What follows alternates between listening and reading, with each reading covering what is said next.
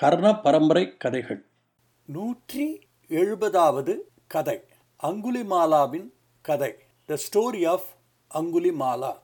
குழந்தைகளே இது ஒரு இந்திய நாட்டு கதை. புத்த மதத்தின் தேர்வாடா என்ற முறையை பின்பற்றும் புத்த குருமார்கள் சொல்லும் கதை. யார் இந்த அங்குலிமாலா? அங்குலிமாலா என்பது அவன் பெற்றோர்கள் அவனுக்கு வைத்த பெயர் இல்லை. அந்த பெயரால் அந்த ஊர் மக்கள் அவனை அழைக்கிறார்கள். காரணம் என்ன?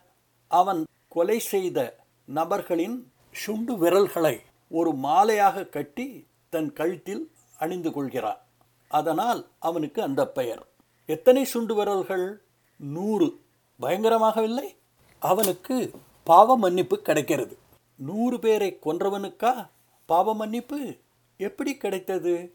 யாரால் கொடுக்கப்பட்டது? கதையை கேளுங்கள். ரொம்ப ரொம்ப வருஷங்களுக்கு முன்னால் கோசல நாட்டை பிரசேன்ஜித் என்ற அரசர் ஆண்டு வந்தார். ஸ்ரவாஸ்டி என்பது அவருடைய தலைநகர். புத்தபிரான் வாழ்ந்த காலத்தில்தான் அவர் அரசாட்சி புரிந்து வந்தார். புத்தர் மேலும் அவருடைய போதனைகளிலும் அவர் மிகுந்த ஈடுபாடு உள்ளவர். புத்தர் போதித்த நான் வயலன்ஸ் அஹிம்சை தத்துவத்தை பின்பற்றி யாருக்கும் தீங்கிழைக்காமல் ஆண்டு வந்தார். ஒரு நாள் அவருடைய ராஜகுருவான கர்கர் அரசரை அணுகி அரசே எனக்கு ஒரு மகன் பிறந்திருக்கிறான். அவனுடைய ஜாதகத்தை கணிக்க சொல்லி அரசாங்க ஜோசியரிடம் கேட்டுக்கொண்டேன்.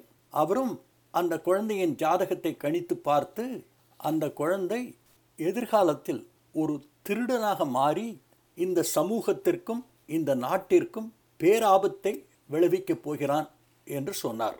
அதை கேட்டதிலிருந்து என் மனது அமைதியாக இல்லை. நாட்டுக்கும் உங்களுக்கும் கேடு விளைவிக்கப் போகும் ஒரு குழந்தையை நான் எப்படி வளர்ப்பேன்? அதனால் நான் ஒரு முடிவுக்கு வந்துவிட்டேன். நூறு பேர்களின் உயிர்களை காப்பாற்றுவதற்காக ஒரு உயிரை தியாகம் பண்ணுவது தப்பில்லை என்று நான் படித்த வேத நூல்கள் சொல்கின்றன. அதன்படி என் குழந்தையை இழக்க நான் தீர்மானித்து விட்டேன்.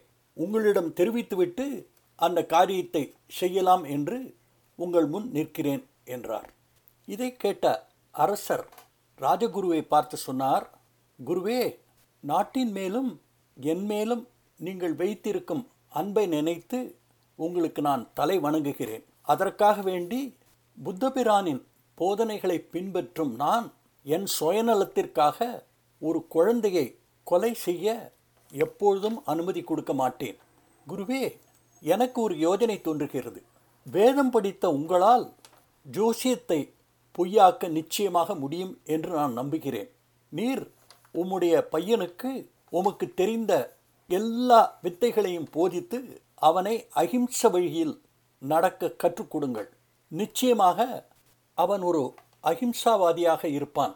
நீர் ஏன் இந்த முயற்சியை செய்து பார்க்கக்கூடாது என்றார். கர்கர் நினைத்தார் அரசருடைய யோஜனை அருமையான யோஜனை. இதனால் குழந்தையின் உயிரும் தப்பியது. குழந்தையை கொன்றால் ஏற்படும் பாபத்திலிருந்து நானும் தப்பித்து விட்டேன். அரசரை பார்த்து அரசே உங்கள் யோஜனைக்கு நன்றி. நான் இப்பொழுதிலிருந்தே அந்த குழந்தையை ஒரு நல்லவனாக வளர்க்க எல்லா முயற்சிகளையும் எடுக்கிறேன் என்று சொல்லி அங்கிருந்து கிளம்பினார். வீடு திரும்பிய கர்கர் தன்னுடைய குழந்தைக்கு அஹிம்சகா யாரையும் துன்புறுத்தாதவன் என்று பெயர் வைத்தார். வயது வந்தவுடன் அவனுக்கு கல்வி போதிக்க ஆரம்பித்தார். தனக்கு தெரிந்த எல்லா வித்தைகளையும் பையனுக்கு கற்றுக் கொடுத்தார். அஹிம்சகா படுசுட்டி அப்பா சொல்லி கொடுத்த எல்லா வித்தைகளையும் சுலபமாகவும் நன்றாகவும் கற்றுக்கொண்டான் ஒரு நல்ல மாணவனாகவும் நல்ல குடிமகனாகவும் வளர்ந்து வந்தான். அவனுடைய வளர்ச்சியை பார்த்து கர்கர் பெருமையாக நினைத்து கொண்டார். ஜீவகாருண்யம் படைத்த இந்த பையனா திருடனாக மாறப்போகிறான். ஒருவேளை நம்முடைய அரசாங்க ஜோஷியர் தப்பாக இவன் ஜாதகத்தை கணித்து விட்டாரோ? என்று நினைத்தார். அஹிம்சகாவுக்கு இப்பொழுது பதினாறு வயது. அப்பாவிடம் சென்று அப்பா நான் தக்ஷசீலாவுக்கு போய் என்னுடைய மேல் படிப்பை தொடரலாம் என்று ஆசைப்படுகிறேன். நீங்கள் அனுமதி கொடுங்கள் என்று கேட்டான். கர்கரும் அதற்கு சம்மதித்து அவனை ஆசீர்வதித்து தட்சசீலத்துக்கு போக அனுமதி கொடுத்தார். அகிம்ஸ்காவும் தட்சசீலாவுக்கு சென்றான். தட்சசீலைக்கு வந்த அஹிம்சகா அங்கே இருந்த ஒரு பிரபலமான குருவிடம் சென்று தான் கோசல நாட்டு கர்கருடைய மகன் என்று அறிமுகப்படுத்திக் கொண்டான். அவரும் அவனை தன்னுடைய மாணாக்கனாக ஏற்று அவனுக்கு பாடம் சொல்லிக் கொடுக்க ஆரம்பித்தார். கொஞ்ச நாளில் அஹிம்சகா குரு சொல்லிக் கொடுத்த எல்லா பாடத்திலும் தேர்ச்சி பெற்று அவருடைய மிகச்சிறந்த அபிமான மாணாக்கனாக ஆனான். குருவும் அவனுடைய கல்வி திறமையை மெச்சி மற்ற மாணாக்கர்களிடம் அவனை பின்பற்றுமாறு அடிக்கடி சொல்லி வந்தார். குரு தங்களை மட்டம் தட்டி அஹிம்சகாவை புகழ்வது அங்குள்ள சில மாணவர்களுக்கு பிடிக்கவில்லை. அவர்களிடம் அஹிம்சகா மேல் ஒரு பொறாமை உணர்ச்சி உண்டாயிற்று.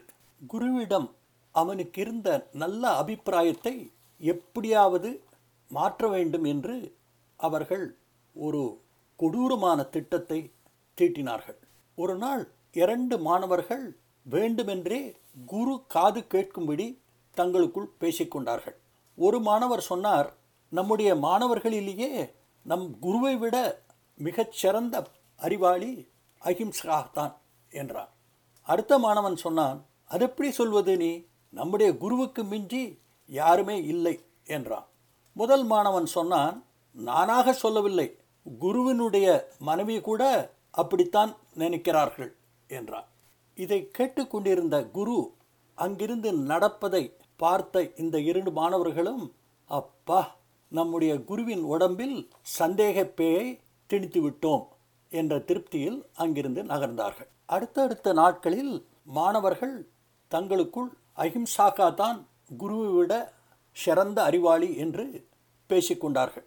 வேண்டுமென்றே குருவின் மனைவியின் பெயரையும் இதில் சம்பந்தப்படுத்தி பேசினார்கள். உண்மையிலேயே குருவினுடைய மனைவிக்கு அஹிம்சகாவை பிடிக்கும் நல்ல மாணவன் பண்புள்ளவன் அடிக்கடி அவர்களுக்குள் தத்துவ விஷயங்களை பற்றி விவாதித்துக் கொள்வார்கள். குரு பத்தினி ஒருபோதும் அஹிம்சகா தன் கணவரை விட சிறந்த அறிவாளி என்று யாரிடம் சொன்னதில்லை மனதால் நினைத்ததும் இல்லை. மாணாக்கர்களின் மறைமுக பேச்சை கேட்க கேட்க குருவின் மனது பொறாமை தீயினால் புழுங்கியது. இது உண்மையாக இருக்குமோ என்று நினைக்க ஆரம்பித்து விட்டார். ஒரு நாள் அவர் தன் வீட்டிற்குள் வந்தார். அப்பொழுது அவருடைய மனைவியும் அஹிம்ஸ்காவும் ஏதோ ஒரு விஷயத்தை பற்றி விவாதித்துக் கொண்டிருந்தார்கள். குரு வீட்டுக்குள் வந்து வாசல் கதவு பக்கம் நின்றிருப்பதை இவர்கள் கவனிக்கவில்லை. பேசிக்கொண்டிருந்தார்கள் குருவுக்கு கோபம் வந்துவிட்டது. அவர் நினைத்தார் இந்த மாணாக்கர்கள் சொல்வது போல் இந்த அஹிம்சகா நிச்சயமாகவே ஒரு அகம்பாவம் பிடித்து வந்தான். என்னை அலட்சியப்படுத்தி கொண்டு அவன் பாட்டு பேசிக்கொண்டிருக்கிறானே இவனை இந்த சமூகத்தில் ஒரு வேண்டப்படாதவனாக நான் ஆக்கி காட்டுகிறேன் என்று சொல்லி கர்ஜனையோடு ஏ அஹிம்சகா என்ன மனதில் நினைத்து கொண்டிருக்கிறாய்? எல்லாம் தெரிந்த அறிவாளியோ நீ? நான் வருவது கூட உனக்கு தெரியாமல் நீ என்னை அவமதித்து விட்டாய். உனக்கு இனிமேல் இந்த ஆசிரமத்தில் இடமில்லை. வெளியே போ என்று கத்தினார். குருவின் வார்த்தைகளினால் அதிர்ச்சி அடைந்த அஹிம்சகா அவருக்கு வணக்கம் தெரிவித்து ஒரு விளக்கத்தை சொல்ல ஆரம்பித்தான். எந்த விளக்கத்தையும் கேட்கக்கூடிய நிலைமையில் குரு இல்லை. அதனால் தொடர்ந்து அவனை வெளியே போ என்று அவனை அங்கிருந்து விரட்டினார். குரு பத்தினி ஏதோ சொல்ல வாயை திறந்தாள். இவர் முறைத்து பார்த்ததில் அந்த அம்மாள் பேசாமல் இருந்து விட்டாள். ஆசிரமத்திலிருந்து வெளியே துரத்தப்பட்ட அஹிம்சகா ஒன்றும் புரியாமல் குழப்பத்தில் தன் வீட்டை நோக்கி நடந்தான். எதற்காக கோபப்பட்டார்? நாம் என்ன தப்பு செய்துவிட்டோம் என்று எதுவுமே அவனுக்கு புரியவில்லை. அவன் ஆசிரமத்திலிருந்து வெளியே போவதை பார்த்த அவனிடம் பொறாமைப்பட்ட மாணவர்கள் தங்கள் திட்டம் பலித்ததை நினைத்து தங்களுக்குள் சந்தோஷப்பட்டு கொண்டார்கள். வீடும் திரும்பிய மகனை பார்த்த கர்கர் தன் மகன் குருவினால் ஆசிரமத்திலிருந்து விரட்டப்பட்டான் என்ற விஷயத்தை மாத்திரம்தான் கேட்டார். வேறு எந்த விளக்கத்தையும் அவரும் கேட்க தயாராக இல்லை. அவனை பார்த்து கோபத்துடன் குரு துரோகி உன்னால் குருவுக்கும் எங்களுக்கும் ஒரு கெட்ட பெயரை சம்பாதித்து கொடுத்து விட்டாயே நீ இங்கே இருக்கக்கூடாது வெளியே போ என்று அவனை அங்கிருந்து விரட்டி விட்டார். அஹிம்சகாவுக்கு ஒன்றும் புரியவில்லை. நம் குரு ஏன் நம்மேல் கோபப்பட்டார்? என்னுடைய அப்பாவும் அம்மாவும் என் பக்கத்து கதையை ஏன் கேட்க மாட்டேன் என்கிறார்கள்? என்று குழம்பிய மனதுடன் வீட்டை விட்டு நடக்க ஆரம்பித்தான். மனதிற்குள் நினைத்து கொண்டான் என்னுடைய படிப்பு இருக்கிறது அதை வைத்து நான் இந்த உலகத்தில் நிச்சயமாக வாழ்ந்து காட்டுவேன் என்றான். ஆனால் உதவி என்று பல பேரிடம் இவன் கேட்கப் போகும் பொழுது அவர்கள் எல்லோரும் குருவால் விரட்டப்பட்டவன் குருவுக்கு ஏதோ துரோகம் பண்ணியிருக்கிறான். இந்த குரு துரோகிக்கு வேலை கொடுக்கக்கூடாது வேலை கொடுக்க மாட்டோம் என்று அவனை விரட்டி அடித்து விட்டார்கள். எங்கும் வேலை கிடைக்காமல் பிழைப்பதற்கு என்ன செய்வது என்று தெரியாமல் குரு துரோகி என்று சமூகத்தால் முத்திரை குத்தப்பட்ட அஹிம்சகா ஸ்ரவாஷ்டி நகரத்தை விட்டு பக்கத்து நகரமான கௌசாம்பிக்கு செல்ல தீர்மானித்தான். போகும் வழியில் ஒரு அடர்ந்த காட்டுப்பகுதி தன் நினைப்பில் நடந்து போய் கொண்டிருந்த அஹிம்ஸ்காவை ஒரு திருடன் தாக்கினான். அவனிடமிருந்த பொருளை கொடுக்கும்படி திருடன் அவனை மிரட்டி கேட்டான். ஏமாற்றம் கோபம் வருத்தம் என்று பல உணர்ச்சிகளில் பாதிக்கப்பட்ட அஹிம்ஸ்கா கோபத்தில் அந்த திருடனை பயங்கரமாக தாக்கினான். அஹிம்ஷ்காவின் எதிர்ப்பை தாங்க முடியாத திருடன் தன்னை காப்பாற்றும்படி அவனிடம் கெஞ்சினான். அவன் கெஞ்சலை கேட்ட ஹம்சிகா மனதில் ஒரு எண்ணம் தோன்றியது. திருடனை பார்த்து எனக்கு ஒரு புதிய வழியை நீ காட்டியிருக்கிறாய். அதனால் உயிர் தப்பி போ என்று அவனை தப்பி ஓட அனுமதித்தான். அகிம்சிகா அப்பொழுது ஒரு சபதம் எடுத்துக்கொண்டான். என்னை குரு துரோகி என்று எந்த சமூகம் என்னை கேவலப்படுத்தியதோ அந்த சமூகத்தை நான் இப்பொழுது பழி வாங்கப் போகிறேன். இன்றைய தினத்திலிருந்து நான் ஒரு திருடன் நெடுஞ்சாலை திருடன் ஹைவே ராபர் என்று உறக்க கத்தினான். அன்று சாயந்தரம் இரண்டு மூன்று வண்டிகளில் வியாபாரிகள் தங்கள் சரக்குகளை ஏற்றிக்கொண்டு அந்த காட்டுப்பாதை வழியாக வந்தார்கள். அகிம்சகா ஒரே ஆளாக நின்று அங்குள்ள எல்லோரையும் அடித்து கொன்று போட்டுவிட்டு அவர்களுடைய பொருள்களை எடுத்துக்கொண்டான். அதோடு இறந்தவர்கள் கையில் இருக்கும் சுண்டு விரல்களையும் வெட்டி எடுத்துக்கொண்டான். அப்பொழுது இன்னொரு சபதம் எடுத்துக்கொண்டான். நூற்றி ஒரு சுண்டு விரல்களை நான் சேகரிக்கும் வரை இந்த திருட்டு தொழிலை விடமாட்டேன் என்று. வெட்டிய சுண்டு விரல்களை ஒரு மாலையில் கோர்த்து அதை தன் கழுத்தில் அணிந்து கொண்டான். அன்றைய தினத்திலிருந்து அவனை பற்றியும் அவனுடைய கொடுமையான செயல்களை பற்றியும் சொல்பவர்கள் எல்லாம் அவனை அங்குலி மாலா என்றே குறிப்பிட்டார்கள். அங்குலி என்றால் சுண்டு விரல் சுண்டு விரல்களை மாலையாக போட்டு கொண்டிருப்பவன் என்று அர்த்தம். வேதம் படித்த அகிம்சகா என்ற பிராமணன் அங்குலிமாலா என்ற ஹைவே ராபராக மாறிய கதை இதுதான். கதை தொடர்கிறது. கோசல நாட்டு பூரா அவனுடைய அட்டூழிய செயல்கள் பரவின. அரசர் ஒரு சிறு படையை அனுப்பி அவனை பிடித்து வர சொன்னார். அந்த படை வீரர்களை அங்குலிமாலா ஒரே ஆளாக நின்று தோற்கடித்து கொன்றுவிட்டான். அரசர் ஆச்சரியப்பட்டார் ஒரே ஆளா? இது எப்படி சாத்தியம்? என்று.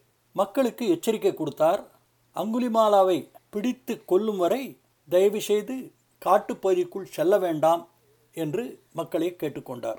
மக்களும் காட்டுப்பகுதியை தவிர்த்தார்கள். காட்டுப்பகுதியில் ஜன நடமாட்டம் வருவது சுத்தமாக நின்றுவிட்டது. அங்குலிமாலாவுக்கு எரிச்சல் கோபம். அவன் கோபத்திற்கு இன்னொரு காரணம் அவன் இப்பொழுது நூறு சுண்டு விரல்களை வெட்டி மாலையாக போட்டுக்கொண்டிருக்கிறான் அவன் சபதம் நிறைவேற அவனுக்கு தேவை இன்னும் ஒரு சுண்டு விரல். அதற்காக பல நாள் காத்து கொண்டிருந்தான். கடைசியாக ஒரு நாள் அந்த காட்டுப்பகுதியில் ஒரு சந்நியாசி தனியாக நடந்து வந்து கொண்டிருந்தார். அந்த சந்நியாசி வேறு யாரும் இல்லை. சாக்ஷாத் புத்தபிரான் தான். அங்குலிமாலா புத்தபிரானை பார்த்து ஏ சந்நியாசி நகராமல் அப்படியே அங்கேயே நில்லும் என்றார். புத்தர் சொன்னார் நான் நகரவில்லை நீர்தான் சுற்றி கொண்டே இருக்கிறீர் என்றார். என்ன பிதற்றுகிறீர்? என்று அங்குலிமாலா கேட்டான். புத்தர் சொன்னார் என் அருமை குழந்தாய் என் மனது அமைதியான நிலையில்தான் இருக்கு உனக்குத்தான் மன நிம்மதி இல்லை என்றார். அங்குலிமாலாவுக்கு அவர் தன்னை குழந்தாய் என்று அழைத்தது பிடிக்கவில்லை. அது அவனுக்கு எரிச்சலை மூட்டியது. நான் யார் என்று தெரியுமா? எனக்கு உபதேசமெல்லாம் தேவையில்லை. எனக்கு வேண்டியதெல்லாம் உம்முடைய சுண்டு விரல் தான் அதை நான் இப்பொழுது எடுத்துக்கொள்ளப் போகிறேன் என்றார். புத்தர் சொன்னார் தாராளமாக. அது உனக்கு சந்தோஷத்தை கொடுக்கும் என்றால் இப்போதே எடுத்துக்கொள் என்றார். விரலை எடுத்த பின் உம்முடைய உயிரையும் நான் எடுத்துக்கொள்ளப் போகிறேன் என்று மிரட்டினான். அதற்கு புத்தர் சிரித்துக்கொண்டே என்னுடைய உயிரினால் உனக்கு சந்தோஷம் ஏற்படுமானால் அதை நீ தாராளமாக எடுத்துக்கொள்ளலாம் என்றார். புத்தருடைய அமைதியான பேச்சு அங்குலி மாலாவை நிலை தடுமாற செய்தது. ஒரு பொறி அவன் மனதில் தன்னுடைய கடந்த கால வாழ்க்கையை நினைத்து பார்த்தான். எவ்வளவு படித்த மனிதன் இப்படி ஆகிவிட்டேனே என்று அந்த ஒரு நிமிடத்தில் வருத்தப்பட்டான். தடார் என்று புத்தபிரான் காலில் சாஷ்டாங்கமாக விழுந்தான். வந்து கொண்டிருக்கிற அழுகையை நிறுத்த முடியாமல் அங்குலிமாலா சொன்னான் ஐயா என்னை மன்னித்து விடுங்கள். என் அறியாமையினால் நான் கோபப்பட்டு பல பேருக்கு கொடுமைகளை செய்திருக்கிறேன். இப்பொழுது நான் சத்தியம் பண்ணுகிறேன். இனிமேல் யாரையும் இம்சிக்க மாட்டேன். யாரையும் கொல்ல மாட்டேன் என்றார். புத்தபிரான் அங்குலிமாலாவை எழுப்பி அவனை நெஞ்சார தழுவி கொண்டார். அவனை தன்னுடைய ஆசிரமத்துக்கு கூட்டி சென்றார். அங்குலிமாலாவை புத்த சந்நியாச வாழ்க்கையில் ஈடுபடுத்தினார். புத்தருடைய உபதேசங்களை கேட்ட அங்குலிமாலா ஒரு புதிய மனிதராக மாறினான். ஏழை எளியவர்கள் வியாதிஸ்தர்களை கவனமாகவும் அக்கறையாகவும் பார்த்து கொண்டான் புத்த பிக்ஷு. அங்குலிமாலாவுக்கு மன நிம்மதி இல்லை. இவர் எந்த வீட்டுக்கு யாஜகம் கேட்டு போனாலும் அந்த வீட்டில் யாராவது ஒருவர் இவரால் பாதிக்கப்பட்டவராக இருப்பது தெரிந்தது. மனச்சோர்வோடு ஆசிரப்புக்கு திரும்பிய அங்குலிமாலாவை பார்த்து புத்தபிரான் கேட்டார் குழந்தாய் நீ ஏன் வருத்தமாகவே இருக்கிறாய்? என்று கேட்டார். அங்குலிமாலா சொன்னார் ஐயா நான் ஒரு பாபி. என் கைகள் இரத்தக்கரை படிந்தது. நான் எந்த வீட்டிற்கு யாஜகம் கேட்க போனாலும் அந்த வீட்டில் யாராவது ஒருவர் என்னால் பாதிக்கப்பட்டிருக்கிறார். அதை நினைத்து நான் வருந்தாமல் எப்படி இருக்க முடியும்? என்று கேட்டார். புத்தர் சொன்னார் எப்பொழுது உன் தவறை நினைத்து நீ வருந்துகிறாயோ அப்போதே உனக்கு பிராயச்சித்தம் கிடைத்துவிட்டது. பாவம் என்ற நெருப்பை போக்குவதற்கு ஒரே மருந்து ரிப்பன்டன்ஸ் அதாவது தன் தவறை நினைத்து வருந்துவது. அதை நீ செய்திருக்கிறாய் உனக்கு நிச்சயம் பிராயச்சித்தம் கிடைக்கும் என்றார். புத்தர் வார்த்தைகளினால் சந்தோஷப்பட்ட அங்குலிமாலா மறுநாள் பக்கத்து கிராமத்திற்கு யாஜகம் கேட்க போனார். அப்பொழுது அங்குள்ள ரெண்டு கிராமத்தார்கள் இவரை அடையாளம் தெரிந்து கொண்டார்கள். அவர்களுக்குள் உரத்த பேசிக்கொண்டார்கள் அதோ போவது அங்குலிமாலா மாறுவேடத்தில் என்று. அவர்களுடைய பேச்சு பக்கத்தில் நடந்து போய் கொண்டிருந்த இன்னும் சில பேர் காதில் விழுந்தது. கொஞ்ச நாழிகையில் ஊர் பூரா அந்த செய்தி பரவியது. ஆளுக்கு ஒரு கல்லை எடுத்துக்கொண்டு அங்குலிமாலா பக்கம் வந்து இவர் என் தகப்பனாரை கொன்றார் இவர் என் தம்பியை கொன்றார் இவர் என் அக்காவை கொன்றார் என்று மாறி மாறி கல்லை அவர் மேல் எரிந்தார்கள் ரத்தம் சொட்ட தள்ளாடி கஷ்டப்பட்டு அங்குலிமாலா புத்தர் இருக்கும் ஆசிரமத்துக்கு வந்தார். புத்தர் காலடியில் தடாரென்று கீழே விழுந்தார்.